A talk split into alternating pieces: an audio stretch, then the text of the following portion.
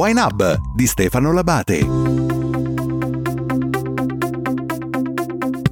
Si parla sempre più di sostenibilità delle aziende del vino, tanto più in questo periodo. Ma che cosa è la sostenibilità? Quali aspetti sono coinvolti e che cosa c'è nel futuro del settore? A Wine Hub, il podcast di Wine Internet Marketing, cerchiamo di capire come l'innovazione e le nuove emergenze stanno cambiando il mondo del vino questa stagione muoviamo dall'impatto del Covid con l'aiuto dei nostri ospiti cerchiamo di stare al passo con i rapidi mutamenti del settore. Oggi parliamo con Camilla Lunelli, direttore delle comunicazioni e delle relazioni esterne del gruppo Lunelli, e quindi Ferrari, Surgiva, Segnana, Bisol Prosecco Superiore e delle tenute Lunelli in Trentino, in Toscana e in Umbria.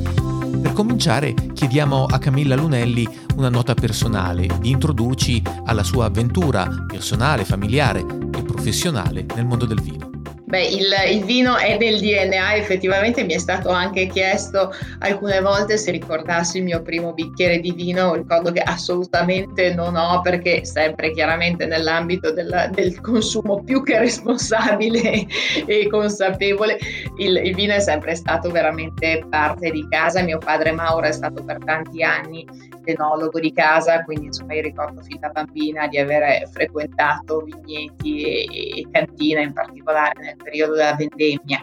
Quindi eh, è nel DNA, però mi piace anche dire che è stata una scelta assolutamente consapevole e fatta in un'età in cui mi sentivo anche già eh, pienamente in grado di fare una scelta responsabile. E io ho studiato economia perché pensavo che fosse, come effettivamente per me è, è, è, risultata essere una facoltà che apre molte strade, tra cui chiaramente quella di lavorare nel, nell'azienda di famiglia, però dopo la laurea in bottoni ho scelto di, di, provare altro, in particolare ho lavorato due anni nella consulenza strategica, che è un'ottima opportunità per vedere molte eh, realtà aziendali, ma non solo, in periodo di tempo relativamente breve e poi vabbè, ho fatto qualcosa di un po' particolare che atteneva veramente a quello che era un, così, un po' un mio sogno e, ed è stato quello di eh, passare tre anni in Africa con le Nazioni Unite prima e con un'organizzazione non governativa dopo per, come volontaria, quindi insomma per un po' restituire qualcosa de- della fortuna che ho sempre avuto la sensazione di, di avere. Quindi sì, un percorso particolare che mi ha dato, devo dire, grandissime soddisfazioni,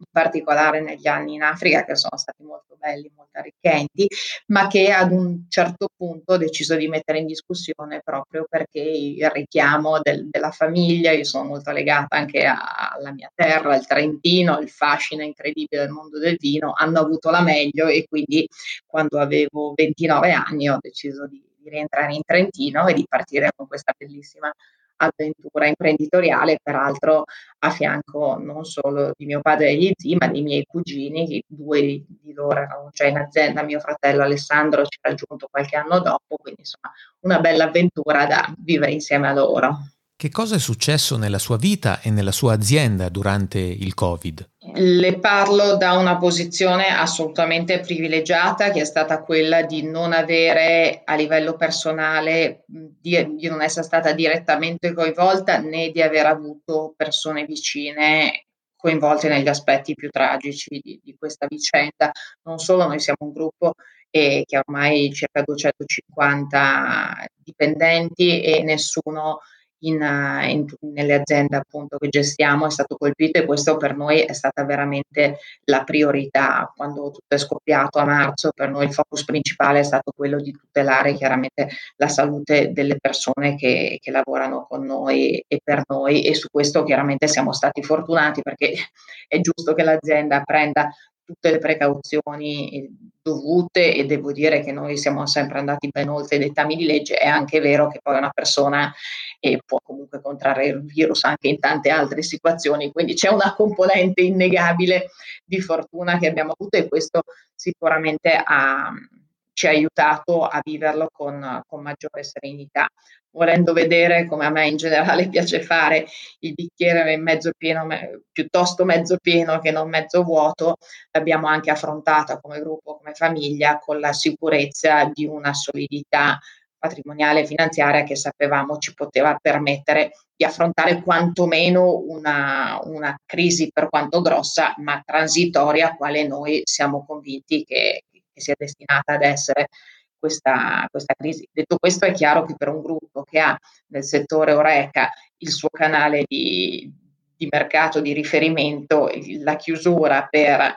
eh, diversi mesi e una ripartenza che è quella attuale comunque con il freno a mano, è, è chiaro che in termini di, eh, di fatturato, di business è stato come per tutto il comparto del vino assolutamente drammatica.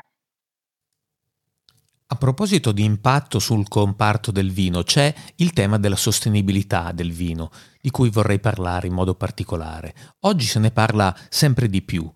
Ma che cosa è la sostenibilità di un'azienda del vino e come si aggancia, se vuole, a questo momento storico? Guardi, il fatto che questa crisi abbia riportato eh, la luce su alcuni valori fondamentali è un trend che a noi ha fatto assolutamente molto piacere e a me in particolare perché devo dire che ho anche una sensibilità personale molto spiccata su questi aspetti, però effettivamente, come diceva lei eh, correttamente, non è per noi una, un tema nuovo, anche perché sono convinta che su questo tipo di tematiche non ci si improvvisa, bisogna innanzitutto crederci e poi eh, bisogna lavorare in maniera coerente per, eh, per molti anni ed è appunto quello che abbiamo fatto noi.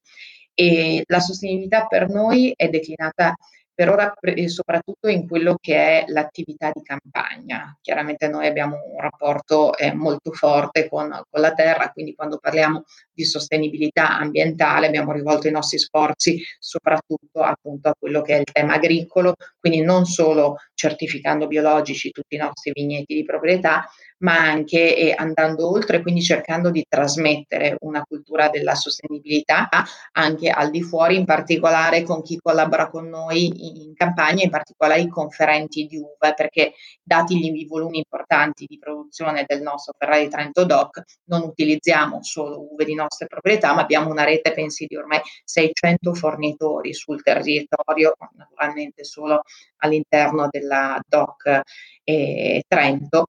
che ci forniscono uva. Questi, per questi eh, viticoltori abbiamo stilato già da alcuni anni un protocollo che abbiamo chiamato il vigneto Ferrari per una viticoltura di montagna sostenibile e salubre, che eh, riprende diciamo, eh, i principi fondamentali del biologico solo con alcuni, eh, alcuni spazi di flessibilità in più magari eh, rispetto ad eventi atmosferici un più estremi, però appunto prevede di bandire erbicidi, diserbanti chimici, piuttosto che lavorare solo con elementi naturali come zolfo e rame per la difesa. Quindi diciamo una, um, un approccio molto vicino a quello biologico che appunto richiediamo a tutti i nostri conferenti proprio per essere certi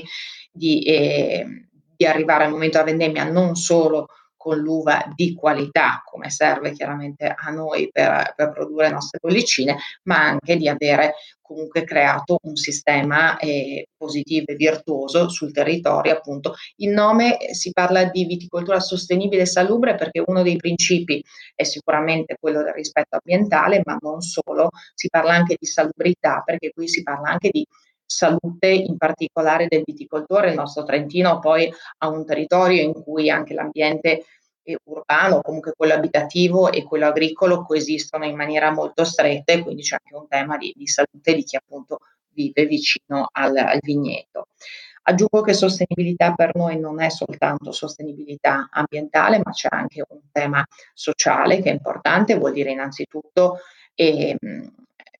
fare star bene, mettere nelle condizioni adeguate le persone che lavorano con noi. Da alcuni anni siamo partiti ad esempio con un sistema di welfare, ma poi guardare un po' a tutti gli stakeholder, la comunità e ad esempio in occasione del Covid, anche per questo abbiamo anche eh, siamo stati vicini appunto alle comunità di riferimento nei nostri territori con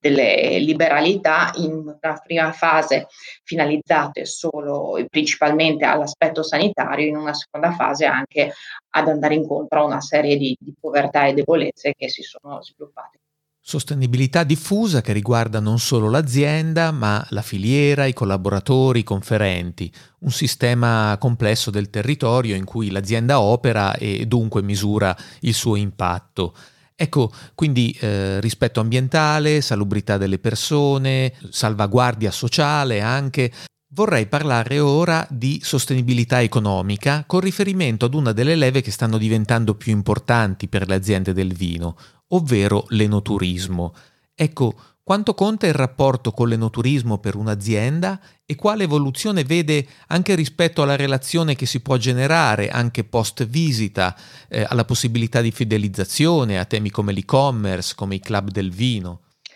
Ma in questo caso mi permetto di fare un discorso pre-Covid, perché chiaramente poi l'epidemia ha un pochino cambiato le carte in regola, ma secondo me non le ha cambiate definitivamente, ha solo rallentato quello che era o messo temporaneamente in stand-by quello che era un processo in corso e che secondo me continuerà c'è un, un grande desiderio di scoprire cosa c'è dietro al prodotto, c'è sempre più attenzione non solo per, per l'etichetta ma anche per una conoscenza diretta del, del territorio, del processo di produzione, delle persone che lo realizzano e questo è un fenomeno molto chiaro da, da molti anni. Oltretutto c'è anche fortunatamente un desiderio di eh, a livello turistico di andare un po' oltre quelli che sono i, grandi i luoghi celebri, penso soprattutto agli stranieri che una volta magari visitavano Firenze, Roma, Venezia, adesso sempre più appunto hanno scoperto la Toscana, stanno scoprendo, scoprendo anche realtà eh, meno note ma comunque di, di grandissimo pregio del nostro paese. Tutto ciò fa sì che il movimento non turistico abbia dei numeri veramente importanti ormai da, da diversi anni e importanti anche dal punto di vista della, della spesa. Uno studio recente di, di ICE dimostrava come il, il turista mosso da motivazioni enogastronomiche è anche quello con la spesa pro capita maggiore, quindi anche un turismo interessante per il territorio. Noi ci siamo eh, mossi da diversi anni in questa direzione e in Ferrari abbiamo una struttura dedicata all'ospitalità e devo dire che abbiamo anche progetti molto ambiziosi perché eh, stiamo ultimando la, la, definizione di un progetto molto importante che andrà in una prima fase ad ampliare la nostra cantina a fini produttivi perché abbiamo bisogno di, di spazio perché sfortunatamente ripeto, a parte la pausa Covid, eh, stavamo crescendo in maniera significativa, ma i lavori che abbiamo in progetto vogliono anche eh, far fare un salto di qualità a quello che è la nostra esperienza enoturistica, proprio perché alla fine la visita in cantina è un po' il biglietto da visita per, per il prodotto, per la realtà imprenditoriale, quindi importantissimo. L'idea è veramente quella di da un lato educare, ad esempio per noi spiegare cosa è il metodo classico è importantissimo perché sono pochi consumatori che sanno cosa c'è dietro una, una bottiglia di Trento Doc, il tempo, la fatica, la, la, perizia tecnica che è necessaria e quindi è un'occasione per trasmettere tutto questo, ma poi è soprattutto un'occasione per trasmettere emozioni, lasciare poi un segno indelebile, far partire anche tutto quello che è il, il, passaparola che è sempre, secondo me, resta, che sia un passaparola orale, via social, in qualsiasi modo si esprima, rimanga sempre fondamentale poi per dare garanzia anche de, della qualità di un'esperienza. Ci sono quindi delle nuove attività da mettere in atto? Sì, assolutamente, stiamo facendo una riflessione così seria da aver ass- appena assunto una persona che comincerà a breve, che si dedicherà proprio a tutto quello che è il tema del Customer Relationship Management piuttosto che del contatto diretto, però cerchiamo sempre di, eh, creare un, di mantenere un rapporto in particolare con chi ha vissuto delle esperienze eh, particolarmente intense eh, in relazione alla nostra realtà, chiaramente qualora sia interessato, ci mancherebbe mai in maniera invasiva. E abbiamo anche delle esperienze secondo me molto interessanti come quella del Club Collezionisti Giulio Ferrari, che è una, una realtà che abbiamo avviato da alcuni anni per una nicchia di veramente grandissimi appassionati delle nostre bollicine di Giulio Ferrari, ma non solo, è un club a cui ci si può iscrivere e dopo l'acquisto di una bottiglia di Giulio Ferrari collezione, che è la, la nostra, diciamo, edizione hard day, direbbero gli champagne, quindi le, le edizioni a sboccatura recente di annate eh, particolarmente felici di, di Giulio Ferrari all'interno di ogni bottiglia c'è un codice che dà appunto accesso a questo club e noi organizziamo tutta una serie di attività specifiche e, e dedicate a questo gruppo di grandissimi appassionati che devo dire ci danno veramente molta molta soddisfazione. Oltretutto si sono poi negli anni create anche de- delle relazioni di queste persone che si incontrano in occasione dei, dei vari eventi e condividono poi anche in altre sedi la, le loro passioni e il loro interesse per Ferrari, ma chiaramente in generale per il mondo del vino. Tra i trend a cui assistiamo c'è il rapporto che i produttori di vino attivano e intrattengono con l'arte. Etichette prima, poi bottiglie, design, architetture delle cantine, attività di vario genere. Per Ferrari questo rapporto non è nuovo.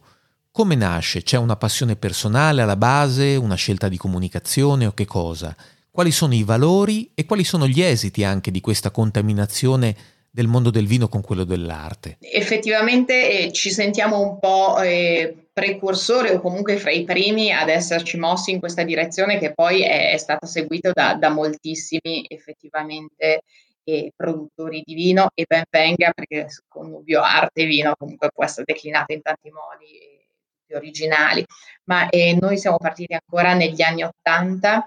e associando un luogo storico di veramente grandissima bellezza come Villa Margon, abbiamo voluto dare diciamo, una sede di, di, grande valore artistico alle nostre cantine, appunto con, con questa villa del Cinquecento immersa nei nostri vigneti.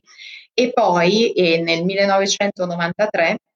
abbiamo eh, lanciato la prima collezione eh, che abbiamo chiamato Artisti Doc, coinvolgendo dei giovani artisti della pop art italiana, alcuni dei quali poi sono, sono sbocciati anche diventando nomi importanti come Lodola, Rotella e diversi altri, e a cui abbiamo chiesto di reinterpretare la nostra bottiglia in maniera creativa spunto nato da cosa? Direi da, da, due elementi. Da un lato una passione personale che secondo me è, aiuta sempre in tutto, in particolare di uno dei miei zii Gino, è appunto grande appassionato in particolare di, di arte contemporanea. E, ma anche da un, un, episodio, anche questi poi a volte nel, nella vita aiutano a far prendere un corso alle cose. L'episodio è stato il fatto che una sera a, in un ristorante, il Tulà di, di, Milano, Andy Warhol avesse bevuto Ferrari, abbiamo ancora una bellissima foto che racconta di questa cena, lo avesse apprezzato moltissimo e avesse schizzato una bottiglia di Ferrari, avesse fatto un disegno su un piatto e l'avesse poi eh, consegnato a un cameriere perché ce la facesse avere. Noi abbiamo tuttora questa, questo disegno di Andy Warhol chiaramente custodito gelosamente e da questo episodio è poi nata l'idea così di coinvolgere eh, dei giovani artisti della pop art. Quindi questo è stato un primo passo, appunto parlo ancora della, dei primi anni 90, a cui poi è seguito un lavoro invece più diciamo, eh, sistematico sul mondo dell'arte. Nel 2002 abbiamo chiesto ad Arnaldo Pomodoro, che era un amico dello zio, ma direi de, di famiglia, di realizzare una, una, grande scultura che ora è all'ingresso delle cantine appunto per segnare i 100 anni della nascita della cantina e poi il grande passo per noi che è stato quello poi entusiasti della, della scultura centenarium realizzata per, per Ferreira Trento di chiedere a, al maestro Pomodoro di realizzare il carapace ossia la cantina per il nostro, il nostro Montefalco Sadagrantino siamo in questo caso in Umbria a Bevagna e quello che ne è risultato è veramente un'opera assolutamente unica proprio perché non è frutto del talento di un architetto ma di uno scultore, quindi l'approccio è molto molto diverso. L'arte è stato secondo me il primo settore, almeno nella nostra esperienza, eh, che è andato un po' a contaminare il mondo del vino. Cioè una volta chi faceva vino parlava di campagna, parlava di cantino, cantina, proprio, proprio esagerando, arrivava a parlare di abbinamenti, di ristorazione, però diciamo che era un mondo un po' verticale, un po' chiuso. Secondo me l'arte è stato il primo grimaldello, diciamo, per andare appunto a creare delle contaminazioni, andare ad aprire il mondo del vino ad altri settori e altri settori al mondo del vino. Devo dire che noi eh, siamo partiti dal mondo dell'arte, però poi siamo andati oltre, penso a quello che può essere il mondo del design, piuttosto che veramente della, anche del, della bellezza vissuta anche in, in altri aspetti, magari meno canonici. Quindi questo credo che sia stato una, un aspetto importante. Le chiedo per chiudere una riflessione che prescinda anche dalla vicenda di Ferrari, che ha un ruolo e un posizionamento particolare nel settore. Che cosa vede a medio-lungo termine per le aziende del vino anche dopo il Covid? Che tipo di temi emergono accanto alla sostenibilità? guardando a medio e lungo termini, quindi non nel breve del post-Covid, ma anche probabilmente un po' catalizzato e facilitato da quello che è avvenuto in questi ultimi mesi, credo che il tema della sostenibilità, ma in generale dell'autenticità, sarà sempre più, più importante, nel senso che eh, eh, la mia sensazione è che appunto il consumatore voglia non solo sapere di più, ma voglia anche eh, trovare qualcosa di autentico, che abbia una storia, un territorio alle spalle, ma e, e che sappia anche eh, interpretarlo in maniera eh, originale. Questa è un po' la, la mia sensazione, quindi attenzione alla sostenibilità senza dubbio però è anche legato appunto ad una, ad una storia vera ed autentica. Sostenibilità e autenticità dunque. Che sfida è questa per le aziende del vino italiano sul mercato internazionale e quali problemi restano sul tappeto? Credo che soprattutto prendendo in considerazione quello che è il mondo del vino italiano sullo scenario internazionale, dovremmo ancora una volta cercare di, di fare più sistema anche senza eh, nessun tipo di timore reverenziale verso nessuno. Penso ad esempio a quella che sarà una delle grandi sfide a livello mondiale che conquistare il mercato cinese, che chiaramente sarà un driver fondamentale in tutti i settori, ma anche in quello del vino in futuro. Il fatto che eh, l'Italia si sia mossa in maniera così disordinata e poco efficace finora eh, è chiaramente un,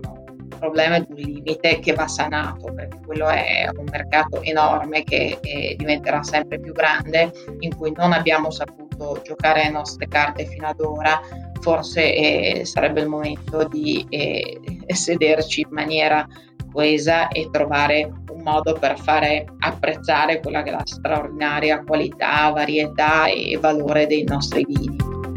La voce che avete appena ascoltato è quella di Camilla Lunelli e io sono Stefano Labate. Potete scrivermi a info-wineinternetmarketing.it, potete sottoscrivere il podcast su varie piattaforme e ricevere gli aggiornamenti via email aspettando una nuova puntata di Wine Hub.